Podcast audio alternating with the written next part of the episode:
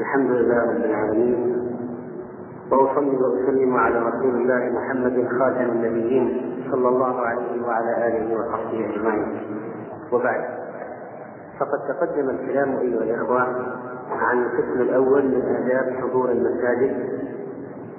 في هذه السلسلة سلسلة الآداب الشرعية المجموعة الثانية.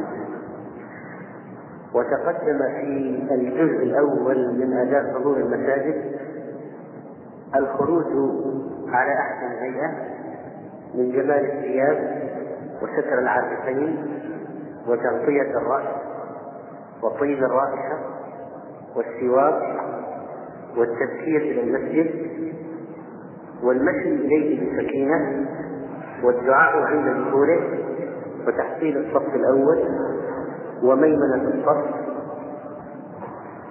خير من شماله والدعاء بين الأذان والإقامة والترغيب مع مع مع المؤذن إذا أقام والخشوع في الصلاة والذهاب ماشيا وعدم التشكيك بين الأصابع وتعاقب النعلين وتقديم اليمنى عند الدخول والتقدم للصف الأول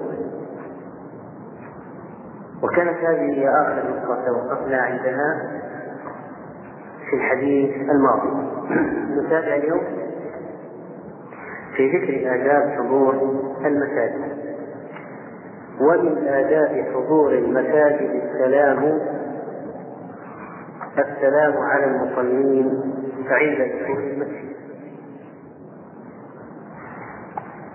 ولو كان الإنسان يصلي فإنه لا بأس أن تسلم عليه والسلام على المصلي مشروع وهو مذهب جمهور أهل العلم. وقد ورد عن ابن مسعود رضي الله عنه قال كنت أسلم على النبي صلى الله عليه وسلم وهو في الصلاة. فيرد علي فلما رجعنا سلمت عليه فلم يرد علي وقال إن في الصلاة شغلا فيدل هذا على جواز السلام على المصلي ولما حرم الكلام في الصلاة ولما ورجع المسلمون من الهجرة الثانية إلى الحبشة سلم ابن مسعود على عادته ففوجئ أن النبي صلى الله عليه وسلم لم يرد عليه باللفظ وإنما رد عليه بالإشارة. وأخبره أن السبب في الامتناع عن الرد عليه لفظا انشغاله بأمر عظيم وهو الصلاة. وفيها مناجاة الله تعالى التي لا يصلح معها الكلام مع البشر. ولو كان الكلام على المصلي غير مشروع لقال النبي عليه الصلاة والسلام لابن مسعود مثلا لا تسلم علي وأنا في الصلاة. لكنه لم ينكر عليه تسليمه عليه الصلاة وإنما أشار إلى أنه لا يتلفظ بالرد فقط. وقد ثبت الرد بالإشارة فيما رواه ابن عمر رضي الله عنهما قال خرج رسول الله صلى الله عليه وسلم إلى قباء يصلي فيه. فجاءته الأنصار فسلموا عليه. وهو يصلي. هذا هكذا الحديث. سلموا عليه وهو يصلي. قال فقلت لبلال كيف رأيت رسول الله صلى الله عليه وسلم يرد عليهم حين كانوا يسلمون عليه وهو يصلي؟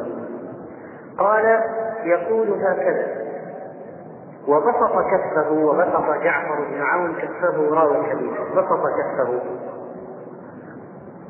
وجعل بطنه أسفل وجعل ظهره فوق. اذا لو سلم عليك انسان وانت في الصلاة فارفع كفك. فارفع كفك. وبطنه إلى الأسفل وظهره إلى الأعلى. فارفع كفك.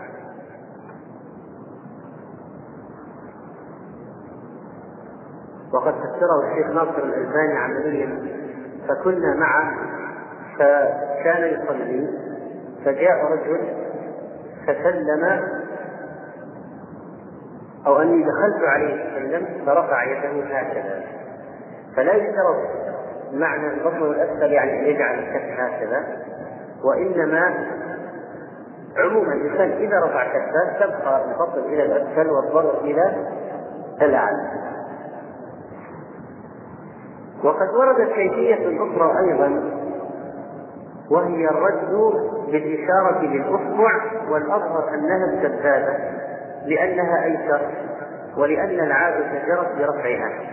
كما جاء في حديث صهيب قال مررت برسول الله صلى الله عليه وسلم وهو يصلي فسلمت عليه فرد علي إشارة وقال لا أعلم إلا أنه قال إشارة بأصبعه رواه أبو داود. والحديث الذي قبله رواه أبو داود والترمذي وقال حديث حسن صحيح.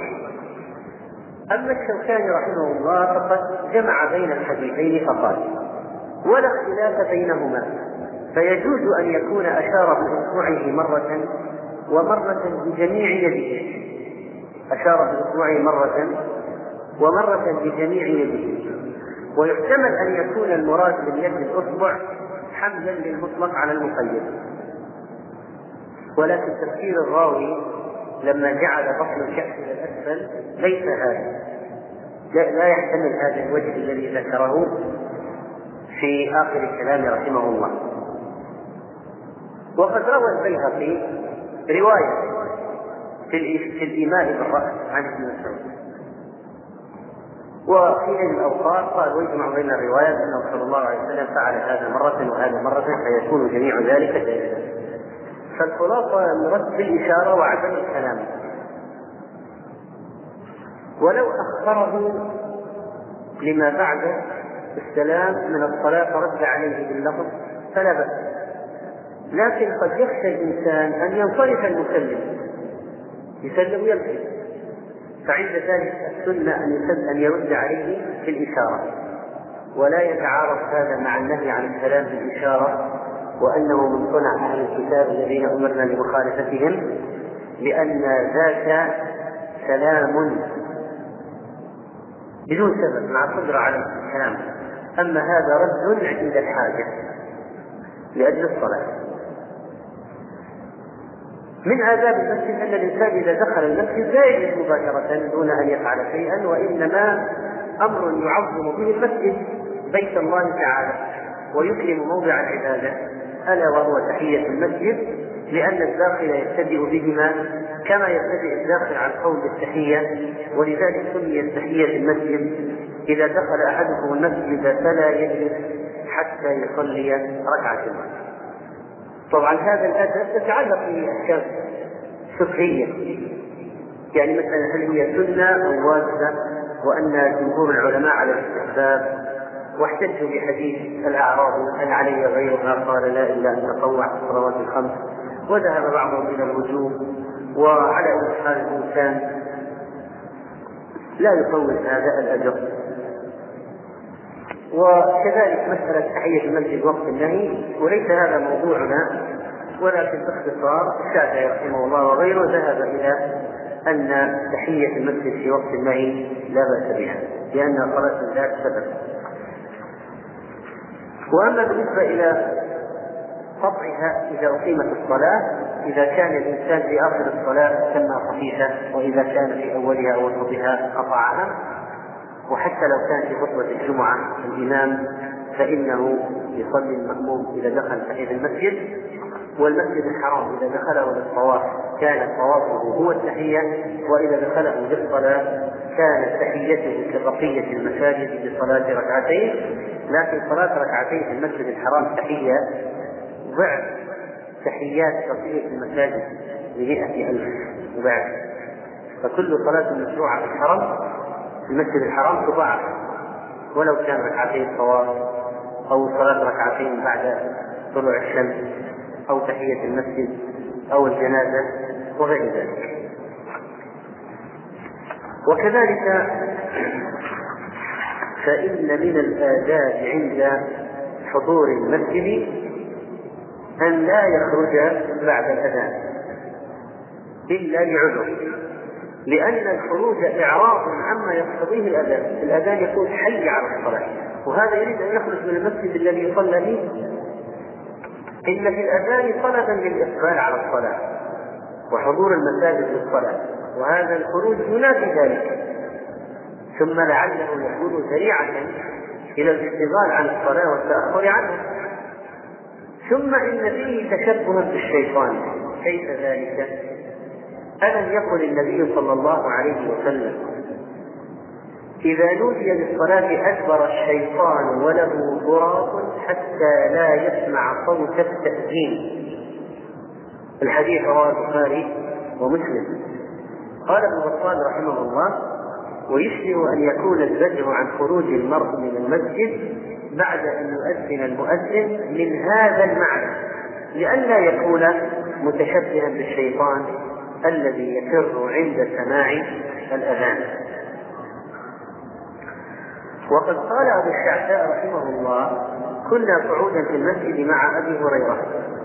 فأذن المؤذن فقام رجل من المسجد يمشي. فأتبعه أبو هريرة بصره حتى خرج من المسجد.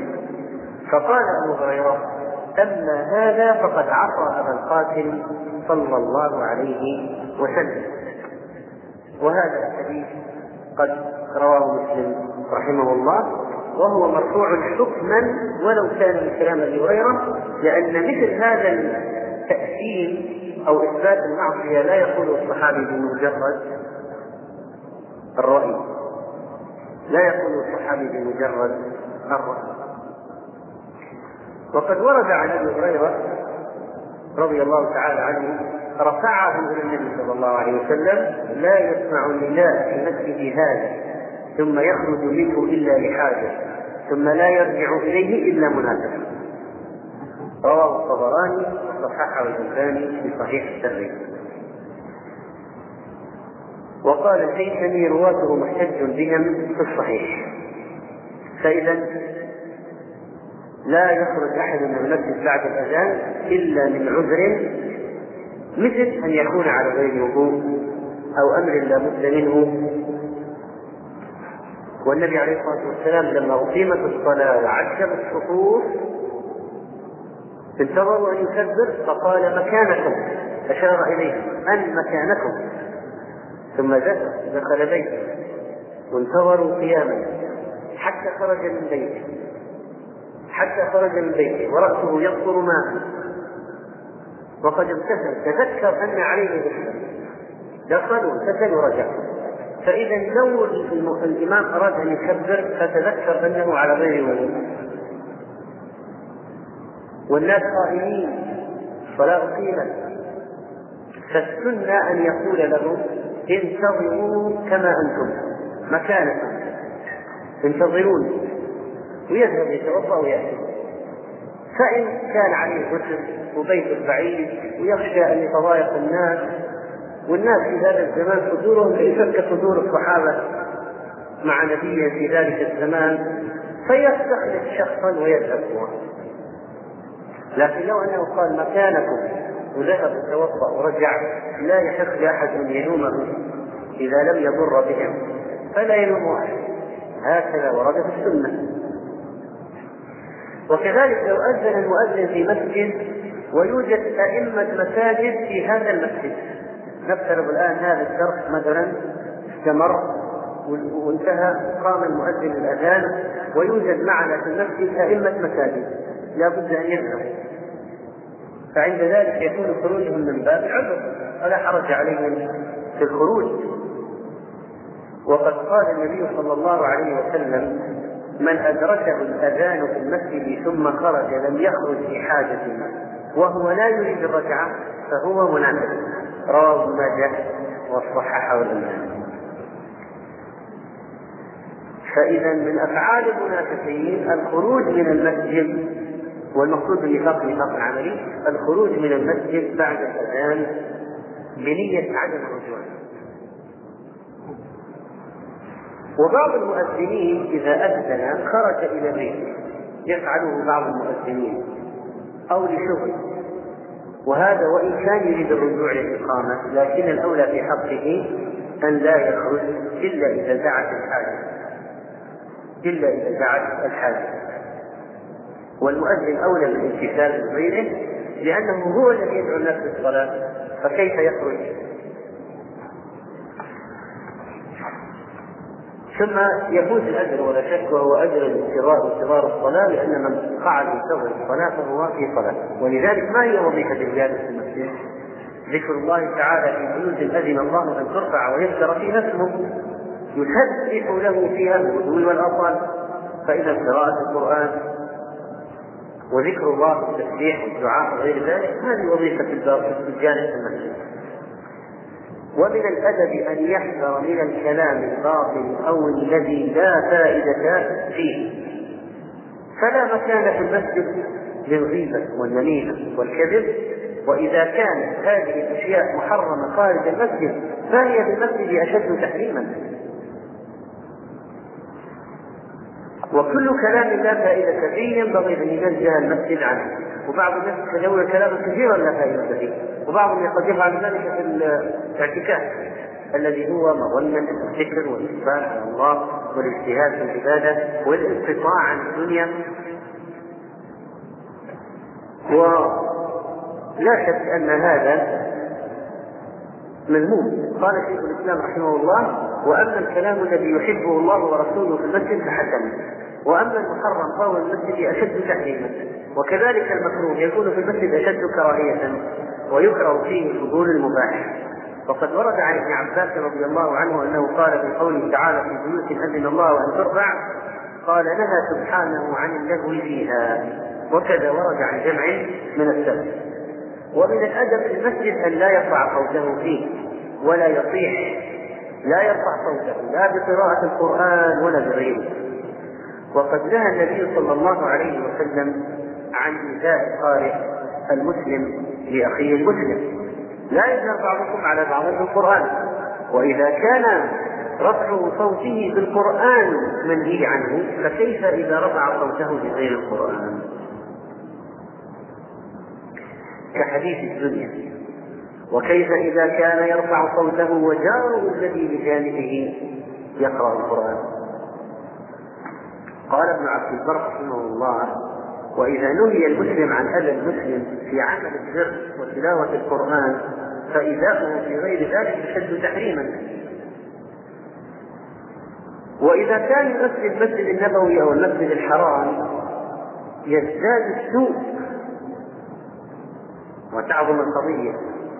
ولذلك جاء عن السائل بن يزيد رحمه الله تعالى قال كنت قائما في المسجد يعني المسجد النبوي فحقبني رجل في الحق فنظرت فإذا هو عمر رضي الله عنه قال اذهب تأتيني بهذين فجئته بهما أشار إلى رجلين يتحدثان. فقال من أين من أنتما أو من أين أنتما؟ قال من أهل الطائف.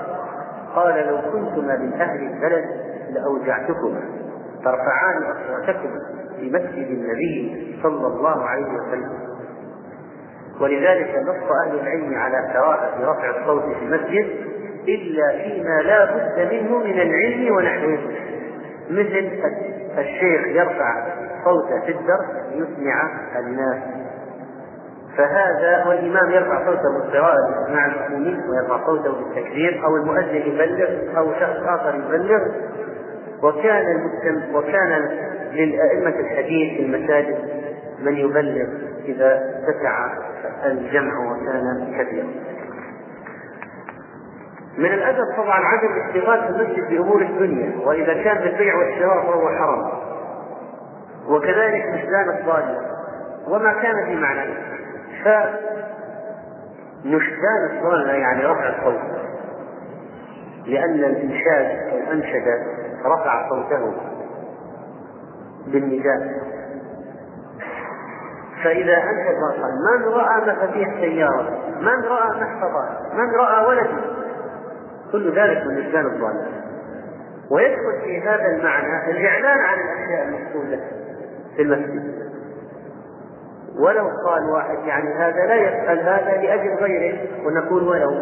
إنه بمعنى الإسلام الضالة فيكون واحد مثلا اعلن اعلن في المكبر اعلن في واحد ولد ضايع اعلن عن المكبر هذا بعض الناس يعني يفعل ذلك من باب الشفقة أو يظن فعل خير. وكذلك لو في مثلا هنا سلسلة مفاتيح محفظة. فعلى صاحبها أن يتقدم إلى إلى الأمام إلى الأمام أو إلى الإمام. فإذا المسألة داخلة في مثال الصالح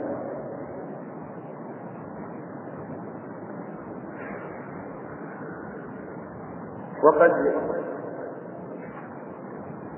سألت الشيخ عبد العزيز رحمه الله عن وضع لوحة المفقودات هل هو الميزان الصادق؟ فقال الميزان فيه رفع الصوت ثانيا هذا لعله ليس فيه رفع صوت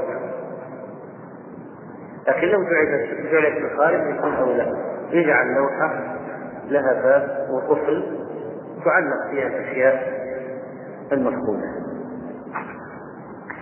ومن الأدب الانتباه لعدم النوم. لعدم النوم. ما حكم يا أخ أن يقول الواحد لصاحبة المسجد تكلفني خمس آلاف ما رأيك يعني؟ يفعل أو لا يفعل؟ ولماذا؟ لماذا؟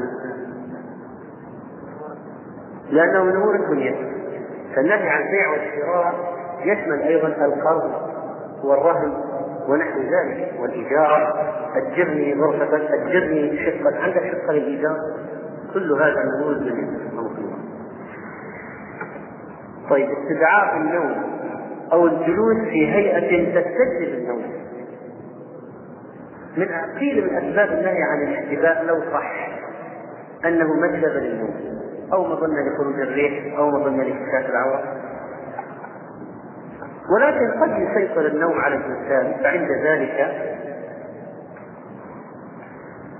ماذا يفعل؟ يطبق حديث النبي عليه الصلاة والسلام إذا نعس أحدكم وهو في المسجد فليتحول من مجلسه ذلك إلى غيره. هناك احتمالات أن الحركة توجد النعاس واحد والثاني أن هذا مكان حضرته فيه غفلة والتحول عن المكان الذي حصلت فيه غفلة طيب. وقد تحول النبي صلى الله عليه وسلم عن المكان أو عن الوادي الذي ناموا فيه. فعن صلاة الفجر طلعت الشمس حضر الشيطان فتحول من ذلك المكان. ومن آداب حضور المسجد والصلاة فيه تسوية الصفوف. إذا أقيمت الصلاة والاعتناء بذلك عناية بالغة وقد قال عليه الصلاة والسلام سووا صفوفكم فإن تسوية الصف من تمام الصلاة. وفي رواية من إقامة الصلاة. وفي رواية سووا ولا تختلفوا فتختلف قلوبكم. وقول لتسون صفوفكم ليخالفن الله بين وجوهكم. فإذا قول الإمام سووا صفوفكم أو استووا سنة. قوله استووا أو سووا صفوفكم سنة. لو لم يكن حاجة لا داعي أن يتكلم. لو نظر إليهم فرآهم مستوين ما ينبه على ماذا؟ إذا كان مستوي. لكن إذا رأى تقدما وتأخرا وخلخلة وفراغات في الصف ينادي بالاستواء. استووا. سووا صفوفكم. فإن تسوية الصفوف من تمام الصلاة. ولذلك ذهب أهل بعض أهل العلم إلى أن هذا الأمر للوجوب. أمر. ثم في تهديد أو ليخالفن الله بين قلوبكم. وفي تسميتها ثواب عظيم لقول عليه الصلاة والسلام ومن وصل صفا وصله الله ومن قطع صفا قطعه الله. ففيه وعيد وفيه ثواب. لمن طبقه ووعيد لمن خالف ومن سد فرجة رفعه الله بها درجة وبنى له بيتا في الجنة. رواه الطبراني في الأوسط وفي صحيح الترغيب. ثم بالإضافة إلى الأجر هذا لمن وصل صفا وسد فرجة.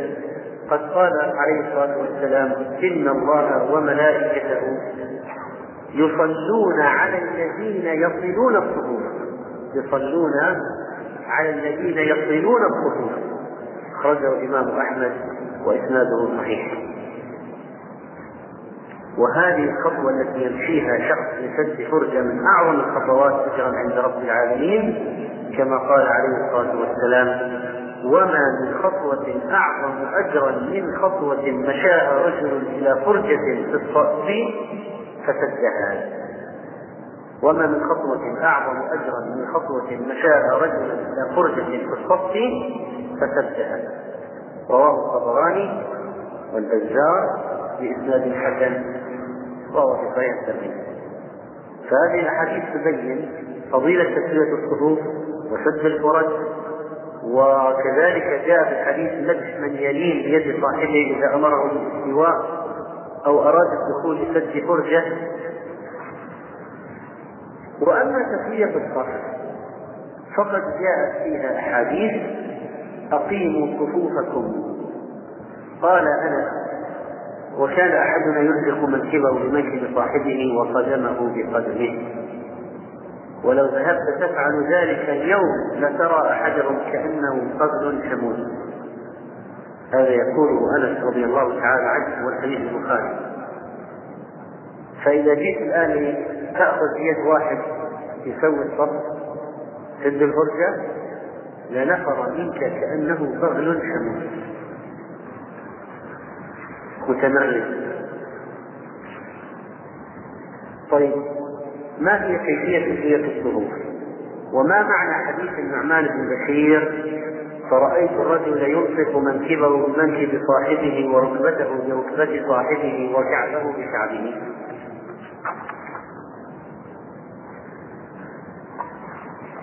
إن النصوص تدل على أن تسوية الصفوف تتحقق بما يلي أولا إتمام الصف الأول فالأول ثانيا سد الفرج بالتراص ثالثا إقامة الصف وتعديله بمحاذاة ما بين الأعناق والمناسب والركب والأكعب لاحظ معي محاذاة محاذاة المناكب بالمناكب والأعناق بالأعناق والركب والركب الركب والركب والصدور والصدور بالصدور بحيث لا يتقدم عنق على عنق ولا منكب على منكب ولا قدر على قدر. ورابعا أن لا يوسع المصلي بين قدميه أكثر من عرض المنكبين لأن ذلك ينافي التسوية ويمنع انتقاص المنكب بالمنكب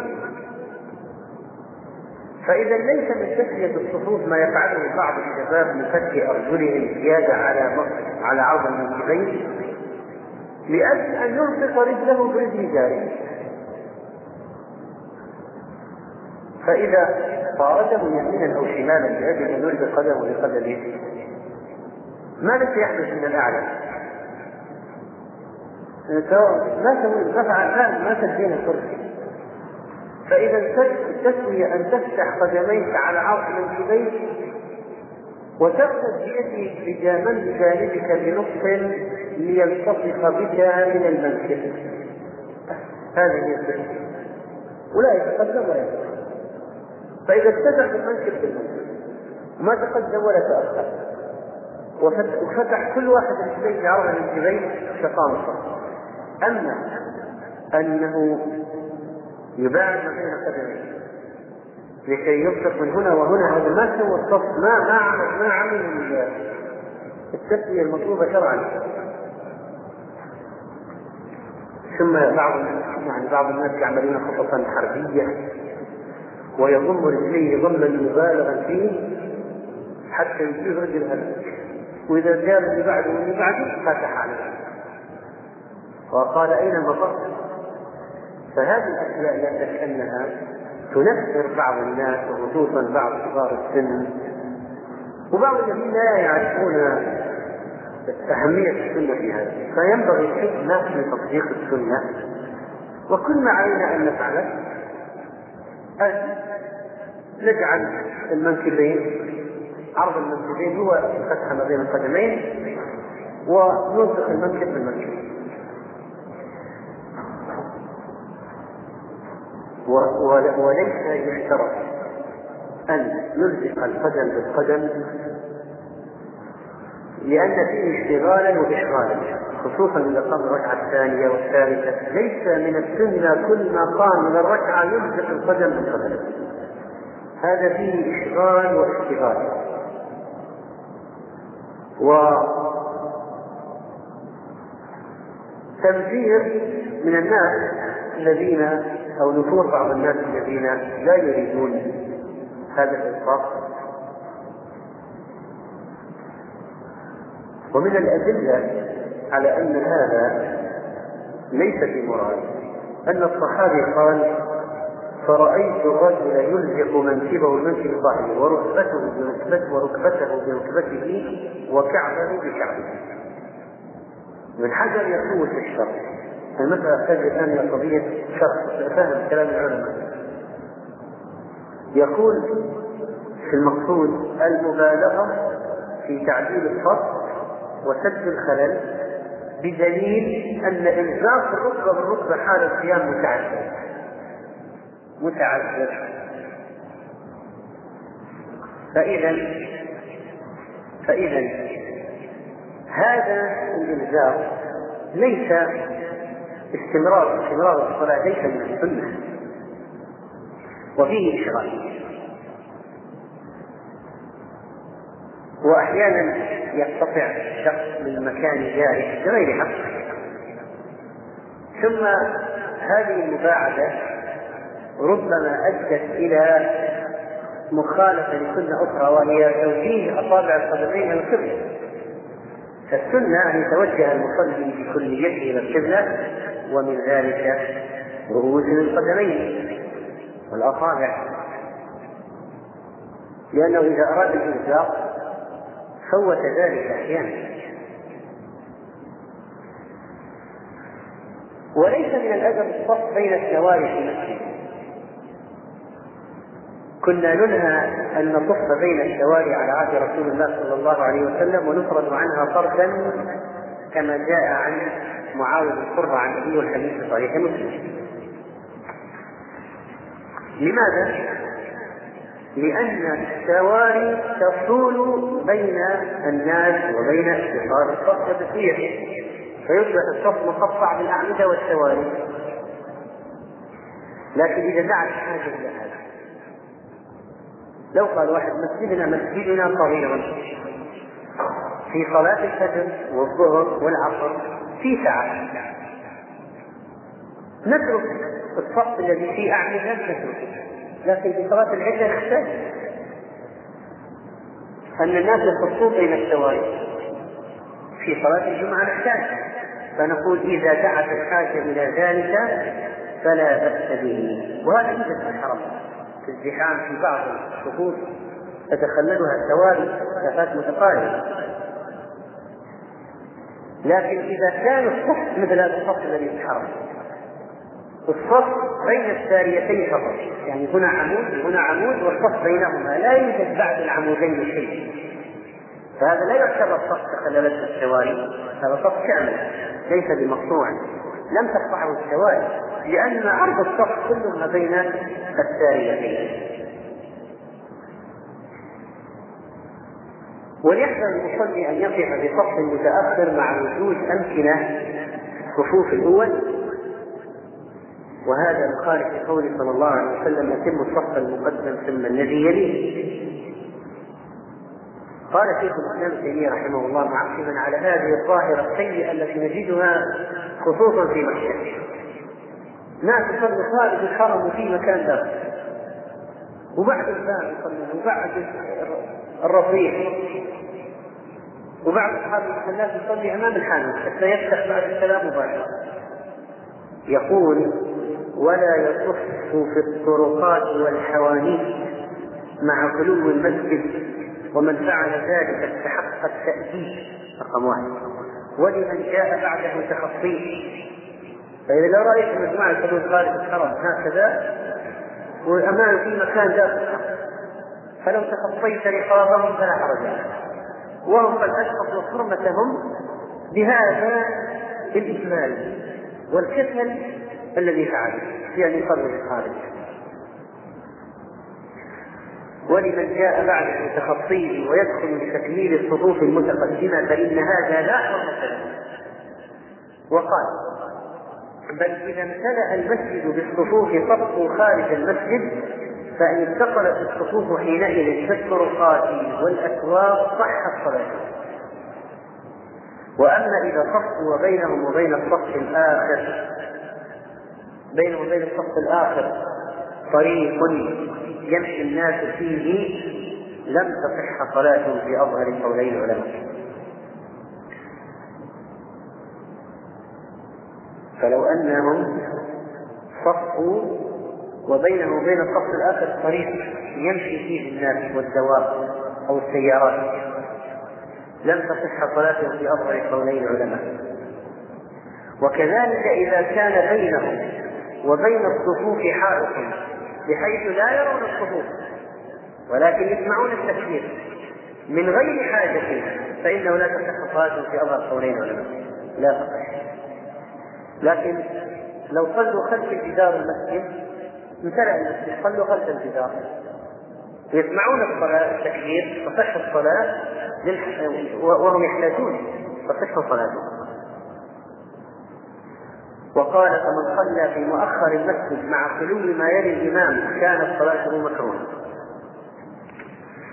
فإذا يجب الاهتمام بتسوية الصفوف حتى ما جاء في السنة.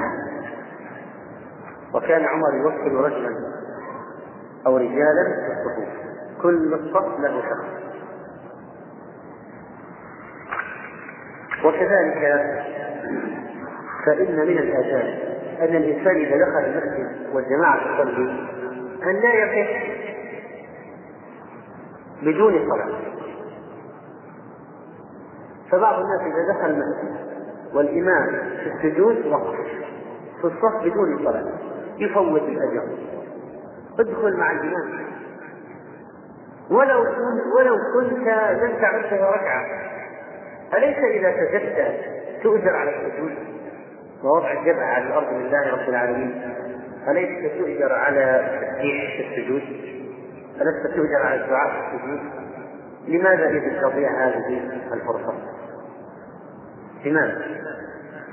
فإذا قوله عليه الصلاة والسلام فما أدركتم فصلوا يدل على أنك تدخل مع الإمام في أي مكان كان فيه الإمام. فما أدركتم فصلوا أدركت سجدة ركعة ركوع رفع من الركوع جلسة ما بين السجدتين فما أدركتم فصلوا ولذلك قال ابن حجر رحمه الله في شرحه واستدل به على استحباب الدخول مع الإمام في أي حال وجد عليها وعن معاذ رضي الله عنه قال قال رسول الله صلى الله عليه وسلم إذا أتى أحدكم والإمام على حال فليصنع كما يصنع الإمام. رواه الترمذي وذكره الألباني في صحيح الترمذي في السلسلة الصحيحة.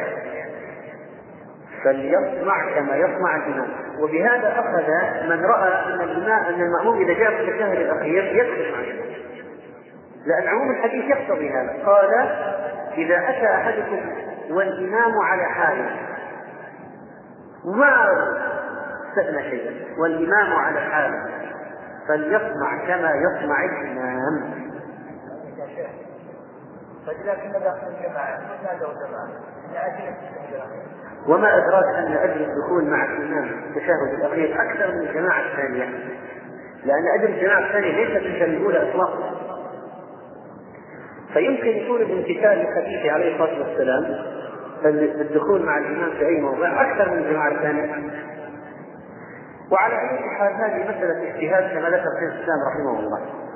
يدخل فيها عدة اعتبارات عدد الجماعة الثانية وعلوم من أهل الفضل والعلم أو من هم. ف آه، هذه الأشياء موضع اجتهاد. يعني لو أنه انتظر لا ينكر عليه. يقال ارتكبت حراما. لا. ولكن حتى الذي انتظر حتى الذي ينتظر لا يشرع له أن يصنع جماعة قبل أن يسلم الإمام لئلا يكون هناك جماعتان في المسجد في الوقت نفسه وهذا لا تكفيه حق للمسلمين وتفريق. إظهار بعض الفرقة في المسجد وهذا أمر مذموم شرعا. فإذا إذا كان الإمام قائما أو راكعا أو ساجدا أو في الجلسة بين السجدتين أو الإمام في التشهد فيدخل معه على الحال التي هو عليها فإن اجتهد أن معه ناس كثيرين وأن فيهم ناس من أهل الفضل. وجاء في التشهد الأخير فانتظروا إلى أن يسلم الإمام فصلوا فلا بأس عليهم. فلا بأس عليهم.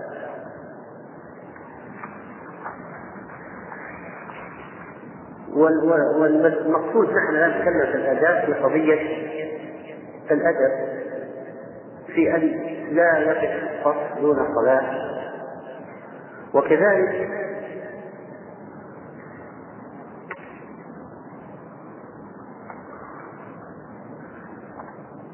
الذين يأتون إلى المسجد ويتفرقون في الجماعات فكل منهم يريد أن يقيم جماعة وهذا التفريق ممنوع في الإسلام. ومن آداب المسجد أن لا يحتجز فيه مكانا ولا يحتجر فيه مكانا فقد اعتاد بعض الناس أن يحجز مكانه بفرش سجادة أو وضع عصا نحو خلف الإمام ونحو ذلك وهو في منزله أو في عمله. وهذه ظاهرة تكثر في الحرم في رمضان وفي غيره يخرجون سجادين ولا يكتفون بحجز مكان يعني يحجز مكان لنفسه بل يحجز مكان لنفسه وأقاربه وأصدقائه. وربما حجز بعضهم أماكن بالمال. فإذا جاء في أماكن معينة في الحرم إذا جئت تسلم خمسين تجلس يقوم هذا. ناس معروفين تجدهم جاهزين. يجي يمسك مكان خمسين. سلم خمسين جمع. حسب المواسم إذا صار في 27 ولا بتسعيرة الأسئلة هذا معروف في الحرم فعله بعض من لا خلاق له في الآخرة في هذا العمل. والمصلي مأمور بالتقدم إلى المسجد والقرب من الإمام بنفسه لا بعطائه زيادته. مأمور بأن يقترب من الإمام بنفسه. لا والتفكير بنفسه ليس يفكر في العطاء والسجادة يفكر بنفسه شخصيا. ثم إن العمل هذا لا شك أن فيه ظلم من عدة جهات. فالناس في الله سواء فما هو حق هذا الشخص الذي يتقدم عليهم ثم قد يؤدي إلى توصيل مكان في المسجد لا يصلي إلا فيه مثل البعير وقد نهى النبي صلى الله عليه وسلم عن هذا. وربما يكون من أسبابه أن لا تتحول العبادة إلى عادة. نفس المكان نفس المكان نفس المكان نفس تتحول إلى عادة. وفيه مشابهة للبعير. نحن قد نهينا عن مشابهة البهائم والدواب. وربما يؤدي إلى شيء من الشبهه والرياء والسمعه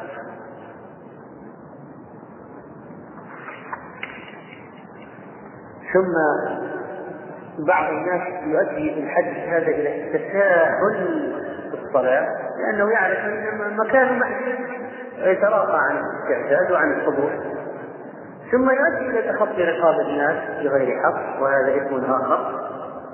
ثم إن فيه ترفعا على الآخرين واحساسا بالفارق.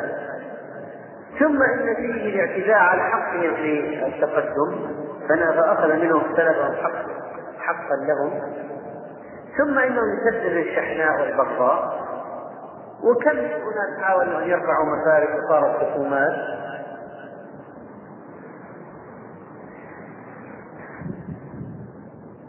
ثم قد يؤدي إلى أيضا عدم تسويه الصفوف هذا المكان. محدود انتقام الصلاة وهو محدود والمكان فرجة في الصف.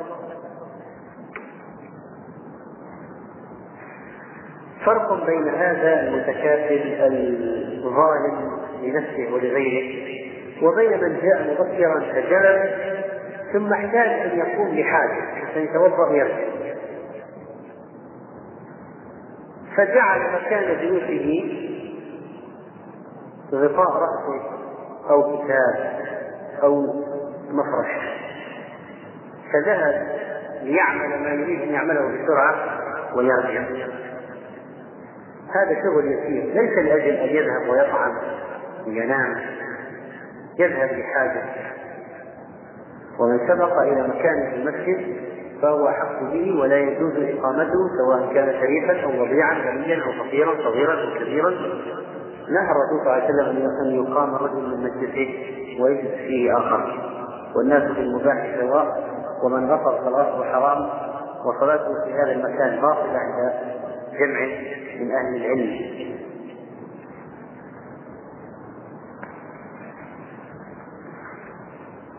طيب.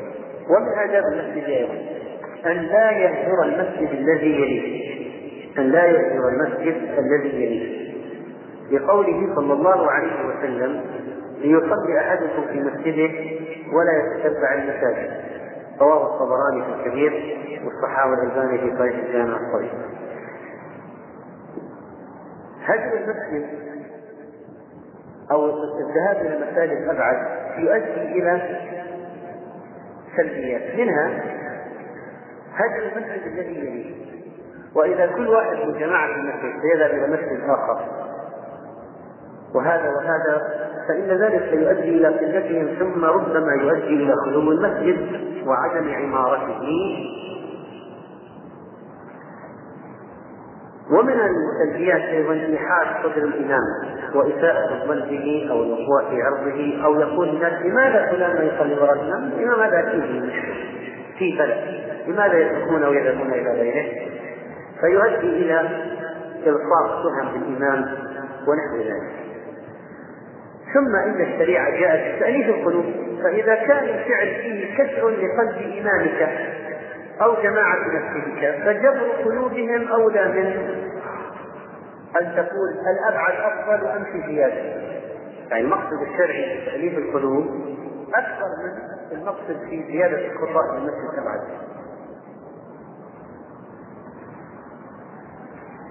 ظاهرة تخطي المساجد تحدث في رمضان لأن بعض الناس يتتبعون حسن الصوت. وربما أدى ذلك إلى هجر بعض المساجد. فيقع في نفس الإمام ما يقع أو في نفس من بنى المسجد ما يقع لما هجر مسجده. فتتبع المساجد لحسن الصوت ما الجواب فيه؟ تقسيم إذا كان يؤدي إلى مفاسد منع. نقول له اجلس في مسجدك ولا تتبع المسجد الآخر بنفس الصوت. وإذا كان لا يؤدي إلى مفاسد قال مثلا أنا المسجد المسجد المسجد حي جماعته كثيرة. وأصلا فيه شيبان كثير وفيه عامة كثير. ولا. فلو أنا ذهبت ولو ذهب معي عشرة ما ما يحدث شيء للمسجد. طيب إذا إذا انتفت السلبيات هذه يعني لن يغلق المسجد ولن يهجر ولن يحدث بينه وبين الإمام شيء ولا بين جماعة المسجد شيء. نعم. فلو ذهب لا حرج عليه ولو كان يؤدي إلى مفاسد لا يفعل هذا التفصيل في قضية الصوت. أما إذا وجد غرض صحيح لتخطي الإنسان مسجده إلى مسجد آخر مثل أن يكون إمام مسجده لا يقيم الفاتحة. أو لا يطمئن في صلاته. أو يرتكب معه المخالفات الشرعية. أو يجاهد ببدعه أو يجاهد بمعصيه أو أنه سيذهب إلى مسجد آخر ليحضر درسا أو محاضرة. أو أن المسجد الآخر يصلي بسرعة وهذا مستعجل. أو أن المسجد الآخر يصلي متأخرا وصاحبنا متخلف. إذا هناك أسباب. فلو ذهب إلى المسجد الأبعد بهذه الأسباب فلا بأس بذلك ومن آداب المسجد أن لا يؤذي المصلين. لا بالرائحة وقد تقدم ذلك ولا بوضع النعال في مكان غير مناسب وقد تقدم ذلك ولا بتخطي الرقاب وقد قال النبي صلى الله عليه وسلم لرجل اجلس فقد أذيت. وربما فاته اجر الجمعة كلها بسبب هذا الإيذاء قال شيخ الإسلام ابن تيمية رحمه الله ليس لأحد أن يتخطى رقاب الناس ليدخل في الصف إذا لم يكن بين يديه فرجة لا يوم الجمعة ولا غيره. فإذا بعض الناس يأتي يقول أدخل والله يسرها خطأ. إذا وجد فرجة يتقدم إليها. والذين لم يتقدموا أسقطوا حقهم في منع التخطي. لماذا لم يتقدموا لسدها؟ فهو يتقدم لسدها ولا حرج عليه. واشترط بعض العلماء أن يكون ممر لا تلتصق فيه ركبتا المتجاورين إذا كان فرجة الأمام موجودة إذا كانت موجودة تقدم بسدها. وإذا لم تكن موجودة فلا يتقدم فلا يتقدم. لأن هذا من الظلم والتعدي لحدود الله تعالى كما ذكر ذلك شيخ الإسلام رحمه الله تعالى. واختار التحريم. فأما إذا تركت فرج أو صفوف فلا حرج في اختراق الصفوف لسد هذه الفرج والقيام في تلك الصفوف. ومن قلة الأدب في المساجد أن يضايق الإنسان المصلين وهذا يحدث من عدد من الشباب الحريصين على الخير يريد أن ينافس الصف الأول فيتقدم إلى فرجة لا تستطيع عصفور فيزحم الصف. ثم يكون من بجواره أكتافه أمامه وشيء شيء أمامه فأدى إلى إيذاء المسلمين. وإيذاء المسلمين فغير ارتكبوا حرام ثانيا خلل في تسوية الصف لأن ما صار المنكب بالمنكب كيف يصير المنكب بالمنكب وصاحبنا هذا؟ فرض نفسه في المكان الطيب. وأي أجر سيرجى له لو كان صادقا لجاء مبكرا. أما أن يأتي متأخر ويريد أن يقحم نفسه في الصف الأول إقحاما وأن يتعسف في ذلك ويدخل في هذا الضيق ويؤذي ويشغل خشوع المصلين الذين بجانبه. ومن بجانبيه فهذا لا يجوز. والأصل كما قلنا أن الناس إذا جاءوا المسجد يصفون في الصف الأول ولو قبل الاقامه بنصف ساعة بساعة ولو في الجمعه جاءوا مبكرين يصفون الصف الأول فالاول ثم من أن لا يمر بين يدي المصلي وهذا معروف. و هناك آداب تكون يوم الجمعة. يكون موضعها في آداب الجمعة وإن كانت تشترك مع غيرها من الصلوات.